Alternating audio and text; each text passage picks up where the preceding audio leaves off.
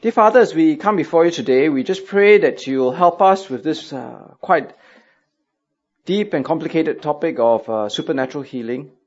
We pray that truly you will open our hearts to your instruction, to your Holy Spirit guiding us, and that I'll be faithful as I open your word and uh, preach it. We pray for all these things in the name of Jesus Christ. Amen. Now today I want to talk about uh, the topic of healing, uh, the topic of uh, supernatural healing uh, miraculous healing. Now last week we talked about uh, the prosperity gospel, and I think the method that we apply for all sorts of teaching and practices is to use the Bible, God's Word, to weigh and to test and to examine every topic and every situation. And I think that that's because we believe that the Bible is God's Word, and uh, everything must be weighed up by it. So we're going to have lots of slides today. Okay, today is a record number of slides, right? So uh, you've got to bear with me. So it says very clearly that all scripture is God breathed and is useful for teaching, rebuking, correcting, and training in righteousness so that the man of God may be thoroughly equipped for every good work. So because scripture is God breathed, it comes from God, it must be the measure by which we examine everything. Every vision, prophecy, instruction, pastor or practice must sit under the Bible and God's word. So last week we said that the Bible says very clearly uh, again in 1 Thessalonians chapter 5, that we're not to put out the Spirit's fire, we're not to treat prophecies with contempt, but to test everything and hold on to the good and avoid every kind of evil. In Acts chapter 17, the Bereans were admired because they received the message with great eagerness, but they examined the scriptures every day to see if what Paul was saying was true. Now I think that's the method that we must apply to everything, including myself as I stand here and preach to you, we must measure everything by God's word because it is God breathed and is the test for every doctrine and every practice. Now last week we talked on the prosperity gospel and today we're going to look at the, the uh, I guess the phenomena of supernatural healing. But I think today the, the tone that I want to take is a very different tone. Uh, I think this topic of healing must be spoken of with a great deal of, of sensitivity, of uh, compassion and grace. Because I'm sure that there are many of us here today who may be familiar with uh, suffering because of illness. Or we may have loved ones who are suffering from illness. Or maybe we've recently attended funerals or wakes. So here, as we talk on this topic of supernatural healing, I don't want to sort of just uh, talk on it as if it's an intellectual issue, but it's a very heartfelt issue for many people. And if there are things that you're not clear about, then I'd like to encourage you to come and speak to me afterwards if I haven't covered it with sufficient detail or clarity when I preach today. Now, last week uh, we looked at um, the prosperity gospel, and it, and it, links, I think, very much with the first thing. If you follow the outline, the outline is very important. Get the outline. You, you, everybody's got an outline. Follow the outline in front of you because it's very important. You'll need to follow it as we go along because we don't really have a Bible text today to show you where we're going. Use the outline. You need the outline today to follow where I'm going and to take notes because I'm going to be saying a lot of things today and a lot of slides, okay? So the first thing that uh, I guess many churches which believed in healing will say is that Christians uh, should not get sick. Christians should not get sick. So last week when we looked at the prosperity gospel, I shared from Luke chapter 14 of how I heard a pastor in one of the churches saying that we are able today, presently, right now, able to eat from God's banquet table.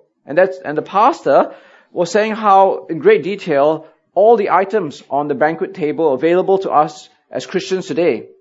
And one of the items was health. That if you come to God's banquet table, and we're all invited to come, on that table is good health. God wants you to be healthy. God wants you not to be sick. Now, some churches go even so far as to take this belief that Christians don't get sick, to say that Christians should not take medicine. So I remember today I'm going to be sharing lots of anecdotes of how a few years ago I was in uh, Helping Hand car park just across the road, and Helping Hand is where the uh, the ex-drug addict center is. And I remember having a very deep conversation with a Christian brother there, who very seriously, he had this great frown on his face, asked me whether Christians should get sick. And he was saying to me that the church that he was going to told him that Christians should not get sick. And as a result, Christians should not take medicine because it is a, lack of faith in God. Now, this guy, Benny Hinn, if you look up here on this slide, Uh, he is one of the most uh, famous Christian healers, Benny Hinn. And uh, he wrote, many people declare Jesus is the savior of my soul. But they fail to realize that the Lord is also the savior of our physical bodies. Christ's death on the cross provided not only for our salvation, but also for our healing. It is His will that we be healed and remain healthy all the days of our lives. It is His will for us to live without sickness or disease. Now, what are we to make of this teaching uh, that is increasingly, I think, uh, coming to the churches in Singapore, especially in uh, charismatic or prosperity gospel churches, that God wants to bless us, and part of that blessing is to be sickness free and to be healthy all the time. Well, first of all, I disagree with this. I believe that the Bible does not say that Christians shouldn't get sick. It's bad theology because Jesus, as we've sang in many of the songs today, is a great savior. Jesus is not the great physician. Right? Jesus came to die on the cross to bring forgiveness for our sins, to bear the consequences of our sins, not to give us good health. Right? Jesus didn't open a hospital. Jesus came to die on the cross. And the second thing is, I think the Bible is being read very incorrectly by uh, these people who say that we have, as Christians, the promise of good health all the time. You see, the prosperity gospel and I guess uh, this, the healing movement share the same problem in, in that they telescope the promises of the future into the present. So remember last week, uh, again from Luke chapter 14, uh, this prosperity gospel pastor was saying, the table, God's table, is available for you now. But we saw that actually it is the future in which we are able to eat at God's heavenly banquet. So in Romans chapter 8, which is up here, it describes very clearly the present circumstance of the world and of Christians. It says in Romans chapter 8 verse 22, we know that the whole creation, which, in which we live in, and we ourselves are part of that creation, has been groaning as in the pains of childbirth right up to the present time. Not only so, but we ourselves who are the first fruits of the Spirit groan inwardly as we wait eagerly for our adoption as sons, the redemption of our bodies. For in this hope we were saved. But hope that is seen is no hope at all. Who, who hopes for what he already has? But if we hope for what we do not yet have, we wait for it patiently. Now we've been studying the book of Romans uh, in the third service, and I think Romans chapter 8 says very clearly what is our present experience as Christians living in this world. It is to groan, right? It's to groan. And we groan because we live in a fallen world, and part of that fallenness is to get sick. It is to have pain. It is to suffer illness. It is to suffer from disease. And the future glory in which we hope in is the redemption of our bodies, and we wait for it perfectly, patiently, right? Because we know it has not yet arrived. But many churches get this wrong because they telescope what is in the future to the present, and they say, no, no, no, today we must experience perfect health. We must not get sick. But that is actually a contradiction of what God's word, the Bible says, because it says very clearly in Romans 8, we are groaning and we will keep groaning from our sicknesses, diseases, and ill health till Jesus comes again and redeems our bodies and gives us an everlasting body in which we never get sick. Again, the Bible's evidence is quite clear. If you look at these next few slides, you see that within the evidence of the Christian, Christians within the Bible, Christians are consistently getting sick. I'm not all the time, love, but they are getting sick, right? So in Acts chapter 9, which is up there, uh, in Joppa, there was a disciple named uh, Tabitha, which when, when translated is Dorcas, who was always doing good and helping the poor. At that time, she became sick and she died and her body was washed and placed in the upper, sorry, in the upstairs room. In Philippians chapter 2, Paul writes, and I think it, it is necessary to send back to you Epaphroditus, my brother, my fellow worker and fellow soldier, who is also your messenger whom you sent to take care of my needs. For he longs for all of you and is distressed because you heard he was ill. Indeed, he was ill and almost died. Again, in 1 Timothy chapter 5, Paul speaks to his apprentice, the church leader, Timothy.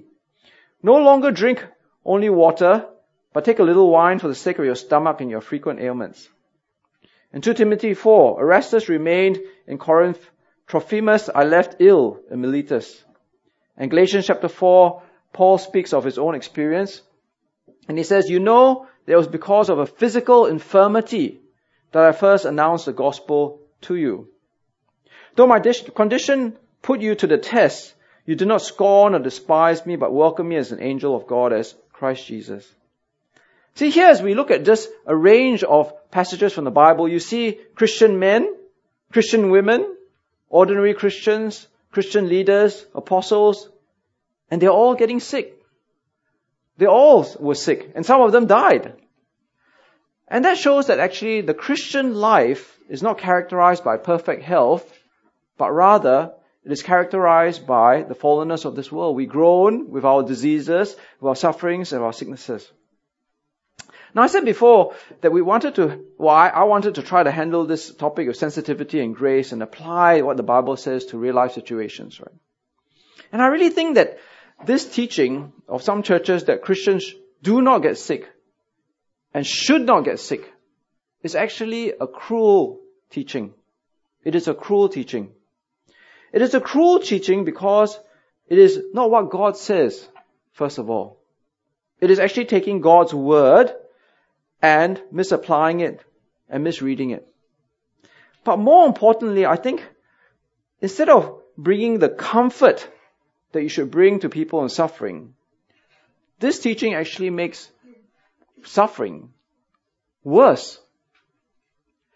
Uh, in some of the books I was reading, some people who go to these churches who take literally the teaching that Christians shouldn't get sick, uh, some of them have epilepsy. And instead of taking their medicine to control the epilepsy, they, they, they go off the medicine and then they have a major fit. And, and actually there was a case where someone died.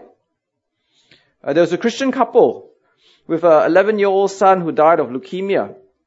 And it was really heartbreaking and intolerable for those parents because they never believed that he should die because after all, being a Christian means that you shouldn't get sick. See, the problem with this sort of teaching is the sick person isn't given comfort, but instead is given suffering and, and, and, and, and, and I guess uh, their suffering is made worse because not only do you have the physical problem, which is your sickness, but now you have a, a spiritual problem. Because I'm a Christian now and I'm not supposed to be sick, but, but I'm sick. So I can't share that I'm sick and no one's going to comfort me because of my sickness. They're just going to think that there's something wrong with me as a Christian. You see, the Christian brother in the helping hand who was talking to me was really troubled. Because for him, it was a real life issue of whether I can be sick as a Christian. And it was a great relief to learn that actually you can be sick as a Christian. Jesus came to bring forgiveness, not perfect health.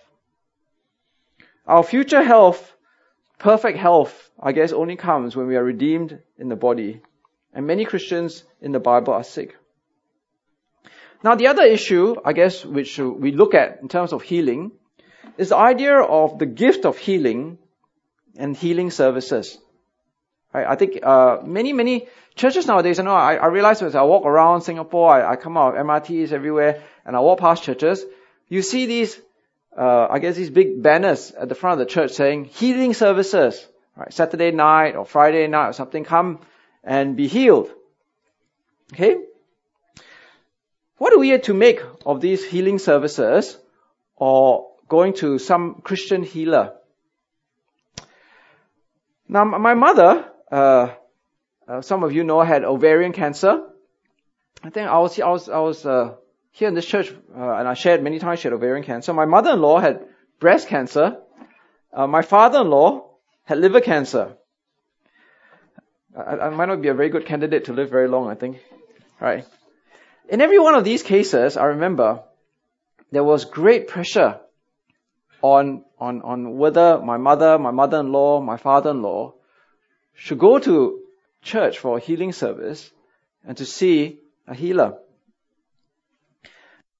Uh, who wasn't a Christian, uh, dragged, dragged my, my father-in-law, who was, also wasn't a Christian, to, to attend a healing service in uh, Kuala Lumpur. Uh, my mother, although she was very weak from chemotherapy, uh, went to someone's house. And I remember she waited for uh, three hours and came back around midnight.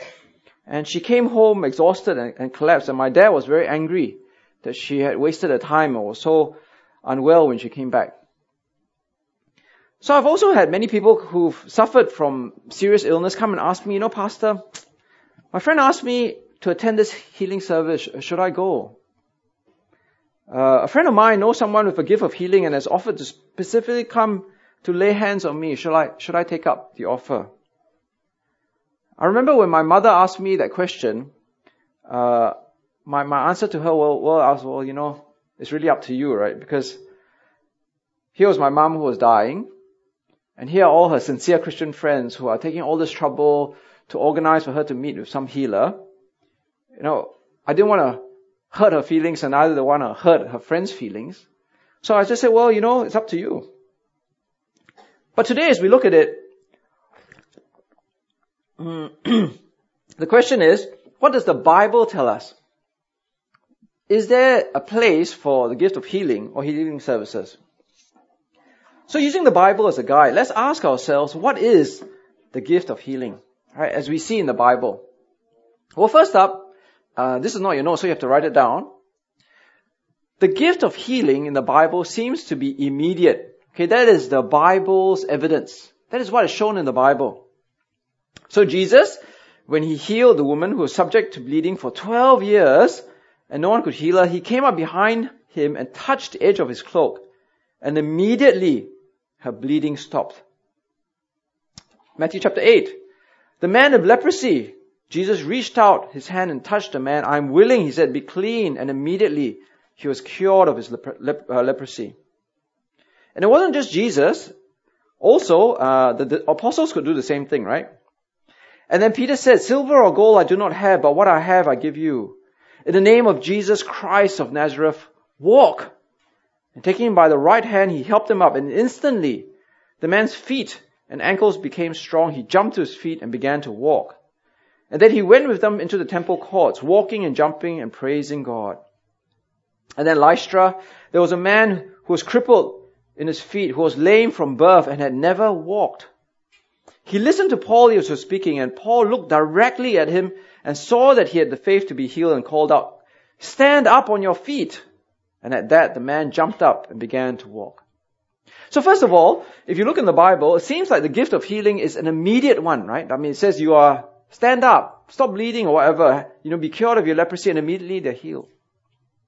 Now, we've been looking at the book of John over the last few months, remember? And there were two times in which it seemed as if Jesus healed in two steps. There was a bit of a delay, right? Remember, he spat on the blind man's eyes twice. And then he healed the man who was blind. He sent him to wash in the pool. But both those times, it wasn't because there was something wrong with the healer. The healer couldn't heal quickly or heal properly, but it was more because the healer chose to do it this way. Okay, so the first thing is the gift of healing is immediate. The second thing is the healing seems to be done without natural means. Right? It's all about words. Just at most a short sentence. There's no laying of hands or something. You just says walk, you know, get up, they stop bleeding. So the first thing is immediacy. The second is without natural means. There's no medicine involved, there's no physiotherapy, there's no hypnosis. The third thing is the healings in the Bible were all complete. Nowhere in the Bible do we read that the sick person's health improved, but they still suffered the sickness. Nowhere do we read that their handicap was reduced, but they still were not completely cured. See, remember we read the woman was bleeding for 12 years and her bleeding stopped. It wasn't as if she bled less, right? The, the cripple is not sort of limping around. He's jumping and running. The blind man doesn't see dimly with the, you know, with the need of glasses. He sees clearly. The person with the fever no, is no longer weak, but gets back to work. And this is very important because when the healing is complete, medically there's no relapse. That means the underlying medical condition is addressed, not just the symptoms, and everything is completely 100% healed. So Matthew chapter 12, right, remember when Jesus healed the man, okay, next slide. with the, with the withered hand, okay? He stretched it out and it was completely restored, just as sound as the other. Now this is really significant because if a doctor were to tell you, if someone's hand is withered and unused, as you can see here, there's nerve damage, right? There's muscle weakness. Right? You know, you've got no strength anymore because you haven't used that hand for years. There's a, a, lack of flexibility, right? But, but here, if it's as strong as the other, there's smoothness, smoothness of joint motion, there's muscle bulk, everything is restored. So that's the third thing, right? That the healings in the Bible are complete. The fourth thing is the healings were 100% successful. We never read that the person failed to heal. So again in Matthew 8, Matthew 9, and Acts 5, the phrase here is that every disease, all the people were all healed. The fifth thing is, in the, when you look at the Bible, and this is a very important one, and this is something that we need to pay attention to, because we're going to come back to it later, is that the healings dealt with organic diseases. Now, I'm not a doctor, but my parents are doctors, but I had to read out a bit on this. But apparently, there are differences between organic diseases and neurotic diseases. Okay? Now, if you ask my wife, I have a lot of neurotic diseases. Okay? Okay, I have IBS, irritable bowel syndrome, right? So if I get stressed, alright, uh, or you know, there's a lot of tension in my life, my, I get upset stomach, right? Pain, diarrhea, all that sort of stuff, gas. You know, I remember when I was younger, I went to the hospital and yeah, I thought I was having a heart attack, but actually I wasn't. It was just anxiety, right? Some people have skin conditions, some people get migraine headaches, some people get pain in the joints, for, for the various reasons, right? But many of it are originated because of the mind. But organic diseases, apparently according to doctors, is very different. They, they are visible and they can be proven by medical tests. So you have a, you have a slip disc. You go for x-ray, you can see it on the x-ray. You have cancer. You can see the tumor growing. You have a blood test, you can see the, the tumor markers going up. You have a disease, dengue fever. You get the blood test, you can see all the dengue there, right? You have a broken bone, you, you have an MRI or x-ray, you can see it. You, you have a birth defect, you can't, you're blind or you're deaf. These are all organic diseases. But if you look in the Bible, the people of gift of healing cured not just neurotic diseases, but organic diseases. The woman was bleeding. There was real blood there. People cannot walk for years. They are born blind. They're born deaf. But yet, all these things were healed. And last of all, if you look in the Bible, in terms of the gift of healing, the gift of healing was undeniable. Even the skeptic, even the opponent cannot refute that a healing happened. So let's pay attention. These, these verses are very important, right? So the next slide. In Mark 7, Jesus commanded them not to tell anyone. But the more he did so, the more they kept talking about it. People were overwhelmed with amazement. He has done everything well. He even makes the deaf hear and the mute speak.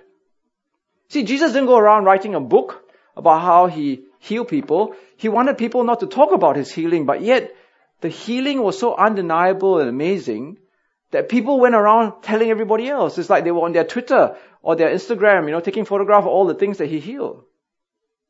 In Luke chapter 7, they were all filled with awe and praise God. A great prophet has appeared among us, they said. God has come to help his people and the news of Jesus spread throughout Judea and the whole surrounding country. In John 11, we just studied this a few weeks ago. The Pharisees who were wanting to silence Jesus says, they said, what are we accomplishing? They asked. Here is this man performing many miraculous signs. If we let him go on like this, everyone will believe in him. Then the Romans will come and take away both our place and our nation. See, the Pharisees wanted to, to silence Jesus, but even they couldn't deny that he did many miracles. And again, the apostles in Acts chapter 4, right? When Peter and John healed. When the Pharisees saw the courage of Peter and John and realized they were unschooled, ordinary men, they were astonished and they took note that these men had been with Jesus. But since they could see the man who had been healed standing there with them, there was nothing they could say. So they ordered them to withdraw to the, from the Sanhedrin and then confer together. What are we going to do with these men? They ask. Everybody living in Jerusalem knows that they have done an outstanding miracle and we cannot deny it. So, if you go to the next slide. So, if you look at the Bible, the gift of healing has very clear elements. It's immediate. Without natural means, usually with a word, it's complete. There's no relapse, right? Once you're healed, you're healed. There's a 100% success rate. It deals with organic diseases, not just neurotic diseases, and it is undeniable. If a person with these characteristics of gift of healing would come to Singapore today, in our present world, it would be equivalent to someone walking to, say, KK Hospital or NUH or SGH and going from floor to floor to floor, right? The first floor, and then they take a lift to the second floor, and then a lift to the third floor. And as they went past every room, in every disease section, people will be healed. So, you know, on the first floor, all the cancer patients would start streaming out. And then the second floor, the heart patients would stream out. And then they go to ICU, all the people come out. All the people with dengue fever, all the people with broken bones, all the accident victims, all the kidney failure victims. The whole hospital would be emptied. Because that's the type of healing that we see in the Bible. And it wouldn't be something that would just be confined to Singapore. The whole world would know about it. Because it would be so phenomenal. But the problem is, is the gift of healing that we see in churches today uh, even close to what we see in the Bible? Definitely not, right? In my own experience, uh, well, my mom had waited three hours from this very gifted healer, apparently who came from Africa somewhere. She, she died of cancer very soon after. My father-in-law, who went to the healing service, also died of cancer. So anecdotally, from my own experience, I haven't seen it happen. But um, there was this guy who wrote this book, and he did some research. So he went to this book. You can buy actually. I, I bought this book a long time ago for my previous church. It's called the International Dictionary of Pentecostal and Charismatic Movements. You can buy it at the bookshop. Okay, it's a really super duper thick book. It's the thickest book you've ever seen in your whole life. Okay. Anyway, so this guy went into the book and he he read up on the the four well most well known healers of the last century. Uh, now, some of the names might not be very familiar to us, but these people are recognized as the foremost healers or the ones with gift, gift of healings in the last century, okay, within the charismatic and, uh, uh, I guess, uh, Pentecostal movement. So the first uh, two is this person called uh, Kathryn Kuhlman. And she was the one who started the phenomenon that we understand today as being slain in the spirit, right? So, you know, you understand a lot of charismatic churches, they have this idea of slain in the spirit. So if you read out the book, she is the one who, who's I guess, credited for starting that phenomena of being slain in the spirit. And she had a huge healing ministry. Okay, she had a 7,000 7, seater church. The next guy is this guy called Oral Roberts. Again, he's America's premier healing evangelist. I'm sure the next next one many of you would have heard of, John Wimber. Have you heard John Wimber? He he's very prominent in this thing called the Signs and Wonders Ministry. I mean, if you haven't heard of him, you can look him up. He's very very prominent. And this guy called Benny Hinn, he's the, apparently his TV shows are the most watched Christian TV shows in the whole world. Okay, his, uh, his ministry apparently reaches out to like 60 million homes on his uh, TV networks. Now, a few people, uh, according to this book, have researched their healings, and these were not opponents, okay? These were not atheists, these were not skeptics, these were Christians who investigate their, their, their healings, and this is what they came up with. So there's this guy called Wayne Warner. Okay, here this guy. And he, he's not some uh, guy off the street, right? Wayne Warner is actually the director of the Assemblies of God archives. He's the editor of their denomination magazine, which is called Heritage. So he is somebody, okay, within the uh, Assembly of God movement. And he actually was did a lot of research, and this was his conclusion uh, of the Kathryn Kuhlman uh, healings. He said a lot of prayer was offered, a lot of people believed, a lot of people overcome by the Spirit, but very few were healed. Okay, then there's another guy. Next slide. He, uh, this guy's a very distinguished surgeon. Apparently, he wrote this book which many people uh, uh, used to use to decide whether to do medicine or not. His name was Dr. William Nolan. And he, what he did was he uh, actually asked uh, uh, one of the healing people after the healing service, says, okay, send me all the people who were healed in your healing service. And I will follow them up, uh, not just immediately, but long term and see whether they were really cured. So 23 people were sent to him, uh, apparently claimed to be cured. And he followed them up at that moment in time and even long term and found that none of them had actually been cured. Okay, uh, okay, next one. Uh, we'll use this, save this to the, the next part. Okay, so next one, keep going. Next one.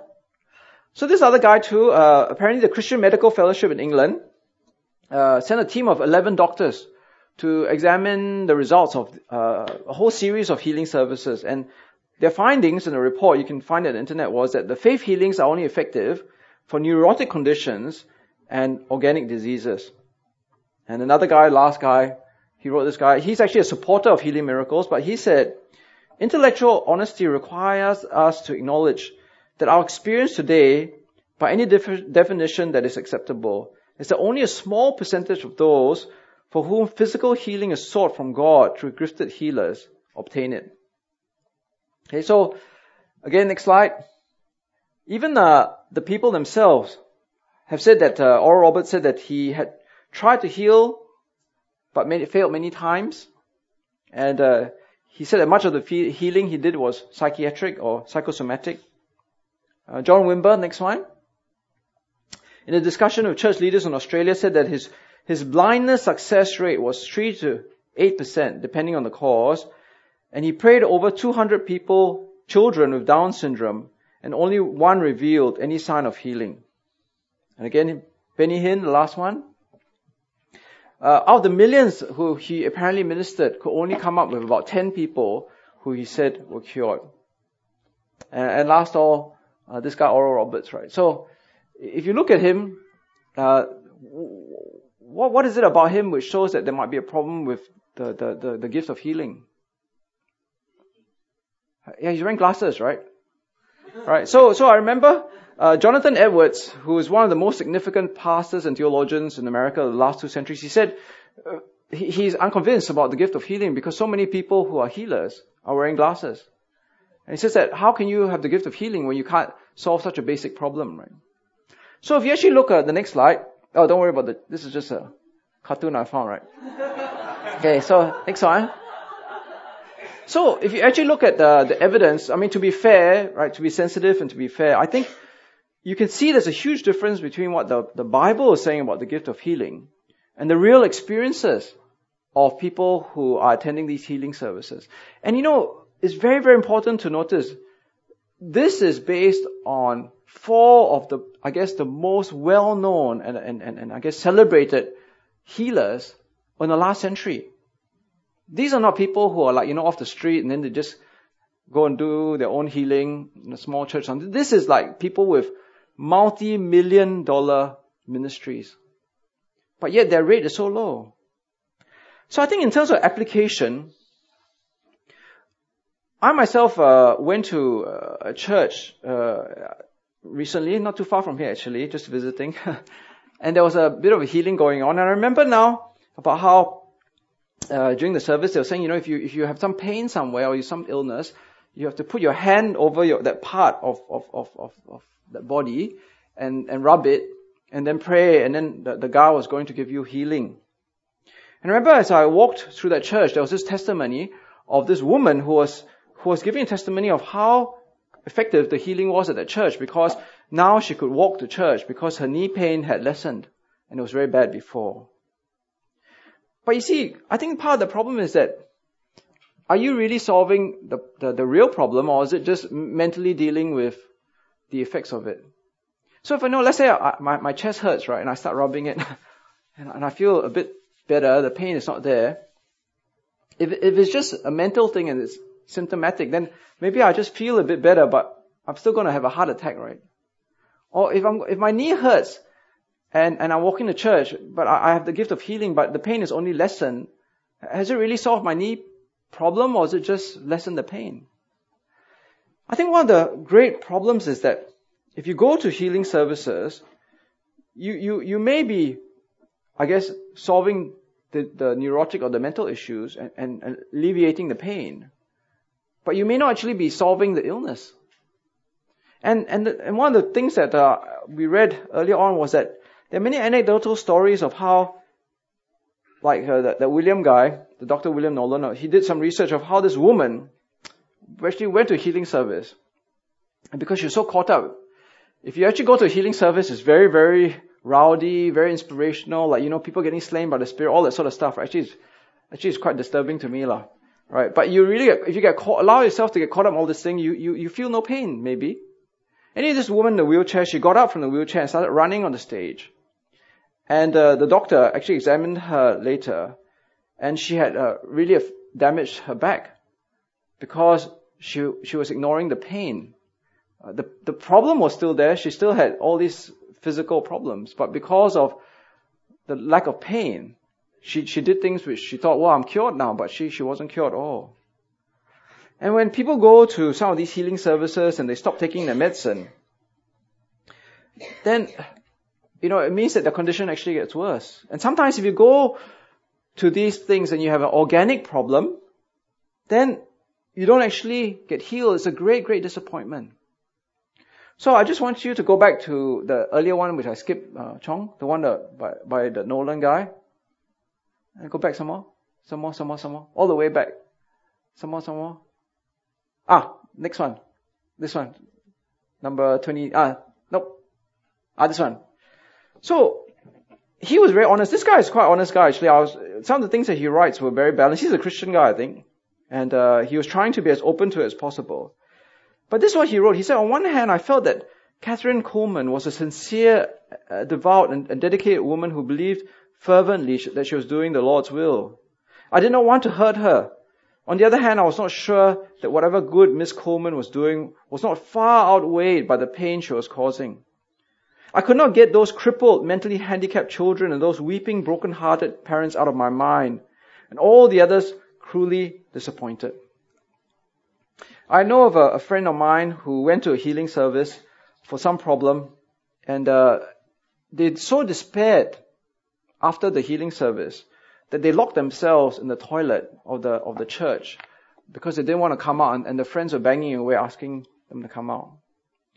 Because if you go there and you really expect uh, to be healed and you're not healed, it is really, really something that can uh, break your heart, I think. So anyway, as we move on to the third point and the last point, is that if healing services and the gift of healing seem so different today to the to what we read in the Bible, then the question is why do we do it? Why do we have healing services? Why do people profess to have the gift of healing? And I remember when I was working in the, uh, as an accountant before, I had a friend of mine who came from a, very charismatic church, and he kept asking me all the time to go to these healing services. And the problem was that uh, at that time I, I, wasn't sick. Maybe I was much younger then. I was like, why am I going? I got nothing wrong with me. I don't feel any pain. I'm not sick. He said, oh, you know, you must you must have healing services. In fact, you should have it in your own church, right? Maybe you have the gift of healing. And uh, and the reason was because he believed that healing services uh, gave power to evangelism. He said, you know what you need to do is you need to invite people for healing, and then they will believe in Jesus. And really, I think that that is part of the mindset of why many churches go for healing services and seek to have the gift of healing. Now, if you look up here on the slide, right, um, it really shows how people believe it's not enough to preach the kingdom of God. They want to show a demonstration of the kingdom of God. And, and how better to show a demonstration of the kingdom of God than to heal someone. Right, that's what, that's, that's the whole thinking behind healing services. We want to show people the power of God so that they will believe in the gospel of Jesus Christ. Now, one of the passages which they use, okay, next slide, is 1 Corinthians chapter 12. And this is a very important passage because this is the key passage by which uh, charismatics or Pentecostal churches or other churches will say why you need to display the gift of healing and of healing services at church.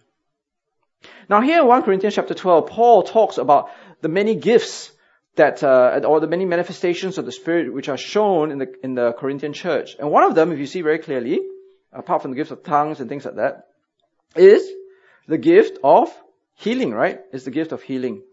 Okay? So, they'll say, well, because that's there, we must have healing services and we must practice it, this gift. But again, I think it's very important how we read the Bible, right? Reading the Bible is very, very important and reading it well is, is even more important. See, the problem is this is a descriptive passage. Paul was saying, as a description, the manifestations of the Spirit in his day. And we know for sure the apostles, Paul, Peter, and even the next generation, Stephen and all that, they displayed gifts of healing.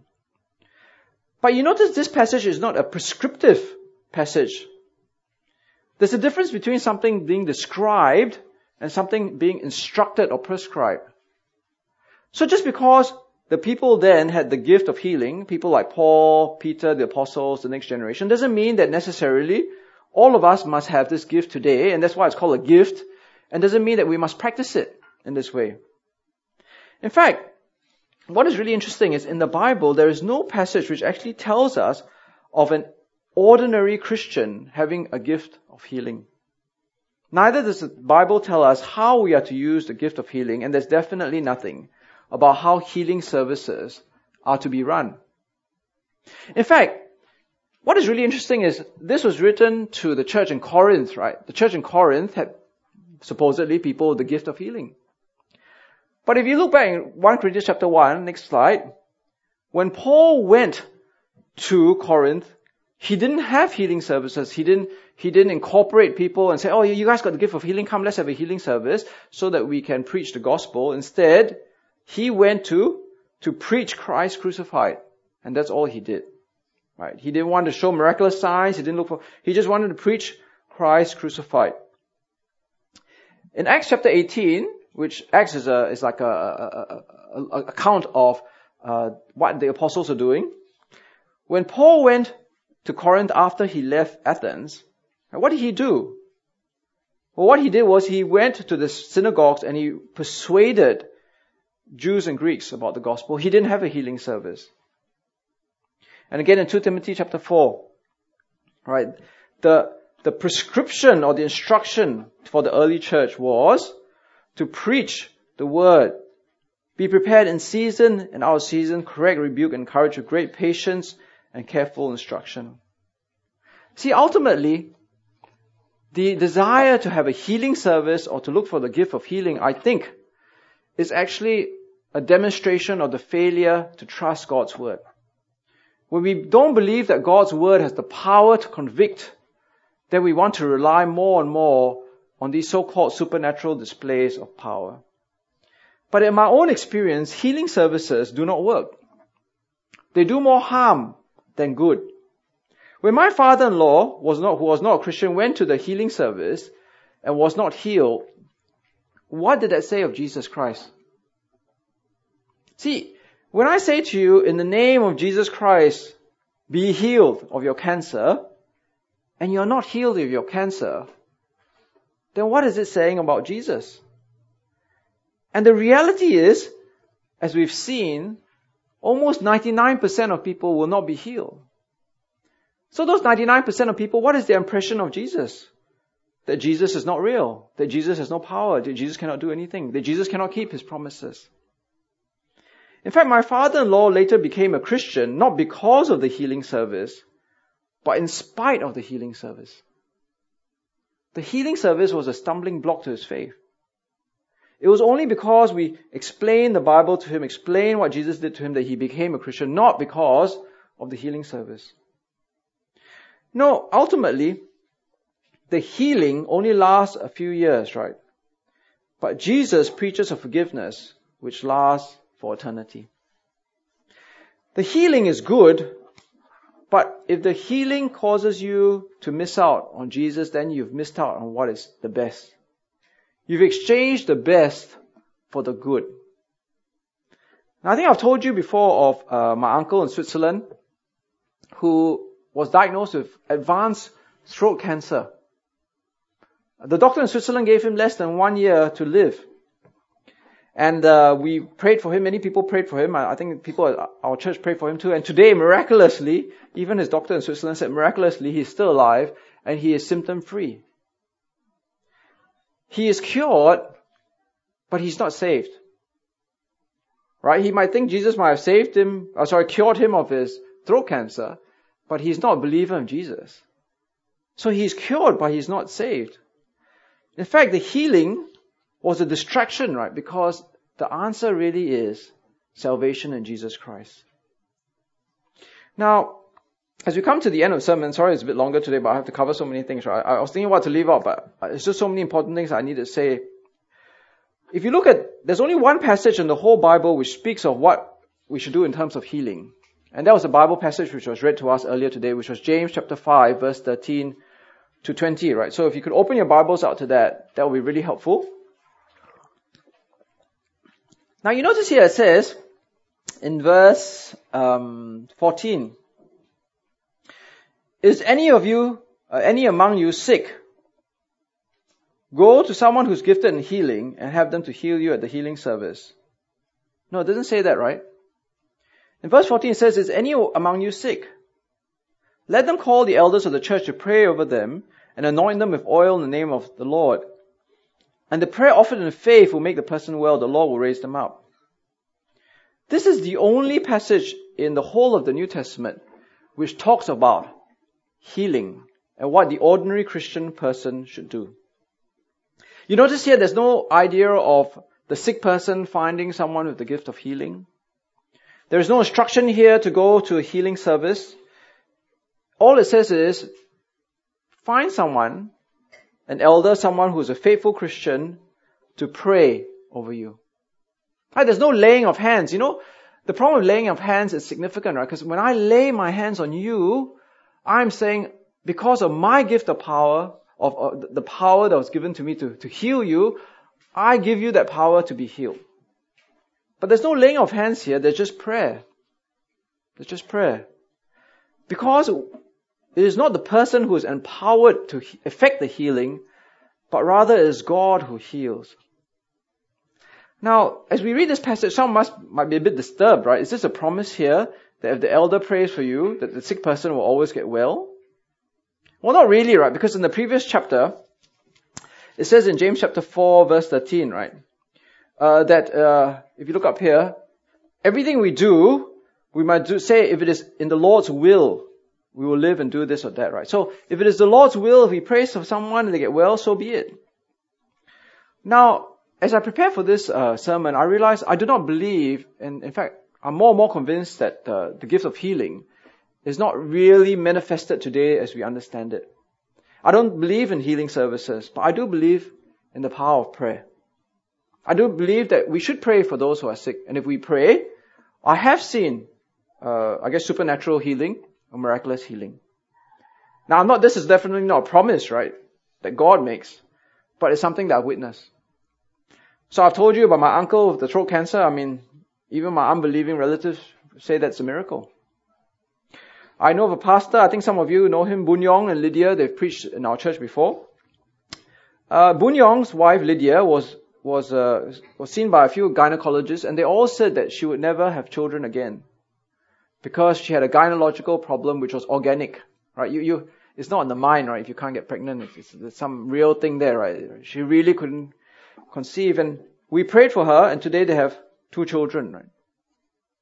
I mean, that's a miracle.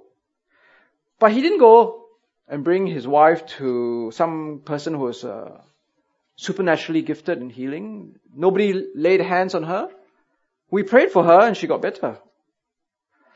But I want you to notice something very important, isn't it? Uh, in, in James chapter 5 verse 13 to, to 20. There's really only one verse here which talks about praying for the person who's sick. But the rest of the whole section of from 13 to 20 is all about forgiveness. Right, you notice that? It's all about forgiveness. Therefore confess, confess your sins to each other and pray for each other so that you may be healed. The prayer of a righteous person is powerful and effective. Elijah was a human being just as we are. He prayed earnestly that it would not rain and did not rain on the land for three and a half years. Again he prayed and the heavens gave rain. The earth produced its crop. Therefore pray and get healed. No, it doesn't say that, right? My brothers and sisters, if any one of you should wander from the truth and someone should bring that person back, remember this, whoever turns a sinner from the error of their ways will save them from death and cover over a multitude of sins. See, 13 to 20. One verse talks of healing, and the rest of the verses talk about forgiveness and salvation from death. See, ultimately, our greatest need is not healing. Our greatest need is salvation and forgiveness. In conclusion, I want to bring you back, if you can remember, to the responsive reading. Remember the responsive reading we read today about Jesus healing the paralytic? Now, remember, right, when Jesus was confronted with the man who was paralyzed. Okay, this is what he was really like, right? He couldn't move. That's what it means to be paralyzed. They had to enter by the roof and four people had to lower him down because the guy was literally paralyzed. Right? So next slide. Okay, so this is what he was like. Now, think of someone in our modern world today who is a very famous paralyzed person. Probably not Stephen Hawking, but someone else. Okay, like Christopher Reeve. Okay, next person. Okay, Next slide. Now Christopher Reeve was paralyzed and unfortunately he's dead now, right? All his life, Christopher Reeve sought to be healed. Right? He spent millions of dollars. He went for the latest treatments, everything. I remember reading an interview of him on Time magazine, but in the end he died. Now if Christopher Reeve was brought back 2000 years and he was lowered down the ceiling, what did he want from Jesus? What would he want from Jesus? He would want to walk again, right? He would want to be healed. But notice what Jesus did when we did the responsive reading. He said, your sins are forgiven. I mean, Christopher Reeve spent his whole life and every cent he had to walk again. But Jesus would say to Christopher Reeve, your sins are forgiven. And the reason is because the forgiveness of sins, salvation and eternal life, these things are more important than healing. See, I, I was reading this book by this guy called David MacDonald. We gave that book out earlier before, right? About how he suffered from cancer. And he gave a very good point. He said, you know, in a sense, we all have this terminal illness, and that terminal illness is called life. We all have to die. So yes, let's pray. Let's pray for healing. But our real hope and our real prayer is for salvation in Jesus Christ. I remember Nick was wearing this t-shirt, uh, some Christian Union t-shirt, which had a really interesting uh, question in the front. It says, killer question. What are your plans in 100 years time? Right? Of course, in 100 years, you will be dead, right? But what are your plans after that? Well, your plans must be there is a hope beyond healing, right? There is a hope beyond cure. If you believe in Jesus Christ, in the forgiveness that He brings on the cross, then you will have the redemption of body and eternal life. So I think that as we come to the end of this section, I think there isn't much hope in the gift of healing or healing services, but there is hope in prayer. But our focus is not just on the prayer of healing, but let's really focus on the thing that really lasts to eternity. Jesus Christ, the forgiveness of sins, and the redemption of our bodies. Let's go to God in prayer. Dear Father, as we come before you today, we truly want to ask that you may help us to read your word with great integrity, with great insight, and to see that truly we are to hold on to the hope of forgiveness, of salvation, and eternal life. You teach us in your word to pray for one another when we are sick. Help us to see that that alone is enough. Your word doesn't tell us to have healing services or to practice the gift of healing. So dear Father, help us to, to, to really rely on prayer instead. Help us to see that each and every one of us here, faithful Christians, will be sick we live in a world which is groaning under the power of sin, and is working its way to judgment and condemnation.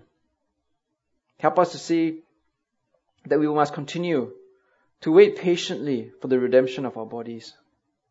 Help us not to be deceived by the false promises of gifts of healing that are out there, to be disappointed or to be, to have our faith shaken when they do not succeed, but to keep looking at the cross of Jesus. And we pray for all these things in the name of Jesus Christ. Amen.